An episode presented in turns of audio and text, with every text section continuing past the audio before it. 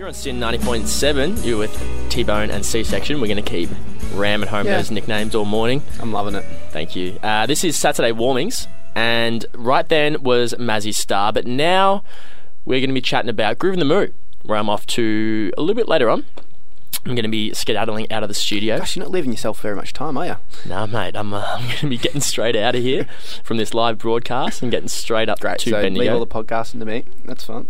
Righto, mate. And I'll Okay. be- Nah, again, again, as usual, keep it off air, mate. All right. I know we've got our grievances, but we've been to ID card, mate. You don't have much leverage at the moment. Okay, I'm sorry. I, am sorry I didn't give you your ID card back until you'd already paid for a new one, but that was on me. Okay, Alright. but I'm going to Groovin the Moo. You're not, so don't be salty about it, mate. Okay. Just one thing, one thing that has come out of the Canberra Groovin the Moo is uh, the introduction of pill testing. Now, this is huge news. Uh, it's the first time in Australia that um, legally pills have been able to be tested. If I'm not wrong.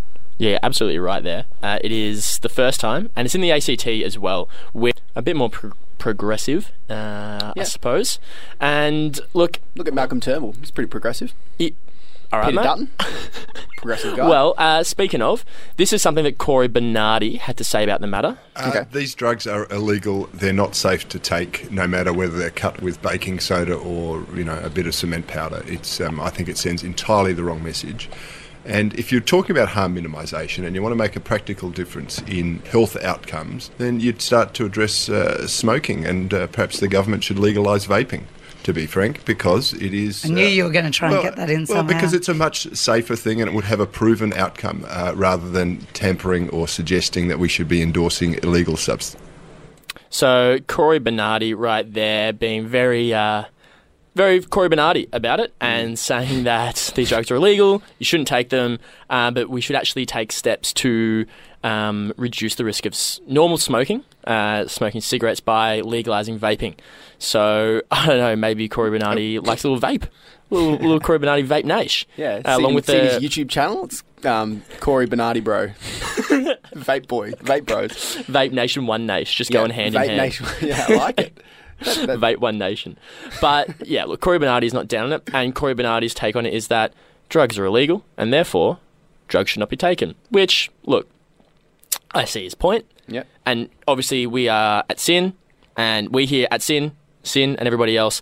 Uh, we do not condone the use of drugs in any shape or form, um, but we are talking about the benefits of harm minimization techniques, which this pill testing is, because I think it's pretty clear to see um, from studies around the world Yeah. that um, pill testing can have its uh, advantages. So, from a Junkee article that I was reading, uh, I got a few interesting little pointers about Yeah. this. So, Hit me with them. one in ten Australians have tried um, the drug MDMA.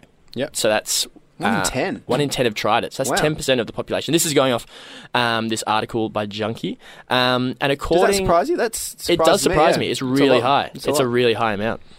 And according to the European Monitoring Centre for Drug for Drugs and Drug Addiction, pill testing was taking place in the Netherlands as early as 1992, before the idea spread to other countries. So back then, the Dutch government took the radical approach of launching the official drug te- checking service. DIMS, Drug Information and Monitoring System, to answer like a few kind of key questions about uh, the, the the use of drugs. So they wanted to know what drugs were out there, they wanted to know what the trends in drug use were and what were the health risks associated with those drugs. Now, from the Canberra Groovin the Moo, there's already been uh, they tested two pills there, and it was found to have like a lethal. Um, and obviously, Wow. obviously, um, drugs are not healthy for you. Yep. You know, MDMA is not healthy for you, um, but there were chemicals in there which were had the potential to be lethal and could have killed somebody. So hypothetically, like two lives saved. Correct. Could be two lives saved. Wow. And also, um, the thing that these kind of methods actually can also do is they can track. So, so the, the the one in Canberra has uh, confirmed to police that there has been an introduction of a certain kind of chemical into the market, so they know that this is out Right. there now. So can- you can Yep. uh, law enforcement and drug enforcement can use these to track the spread of these kind of dangerous chemicals. So, for example, in the Netherlands, they had uh, a bad batch of Yep. stuff that was lethal and was killing people, uh, sadly, and they were able to see that, able to have them tested, and people's lives were saved. The same batch was in England, obviously with no kind of services like that available. People actually died from it. So. look, yeah, it's a it's it's something that obviously when you look at the situation as being cut and dry, it's like mm, drugs are illegal. Why should we encourage them in any way? Yeah, it's a tough one because I can definitely understand that argument as well. I Mhm. think um, having this this party there that is saying, "Hey, if you're doing drugs, we'll, we'll test them," um, sends a message that maybe it is a green light for drug taking. But at the same time, if we're talking harm minimisation, I think it's um, you can't you can't be black and white with this. I think there has to be concessions made on either side. I think it's good. Exactly, and we know a lot of people our age, and obviously our age is the demographic that is um, Mm. that is the most at risk with these kind of activities. And you know, I know a lot of people out there that do it. Okay, that's that's that's just a part of the youth culture Yep. of today. One in- And was it one in ten? One in ten, exactly. One in ten Australians. So, you know, if you can help people that I know to be a little bit safer and potentially throw those drugs in the bin, you know, which they supply there, you know, maybe that's a step forward. But maybe Cory Bernard is right, and maybe we just need to focus on getting vapes legalized.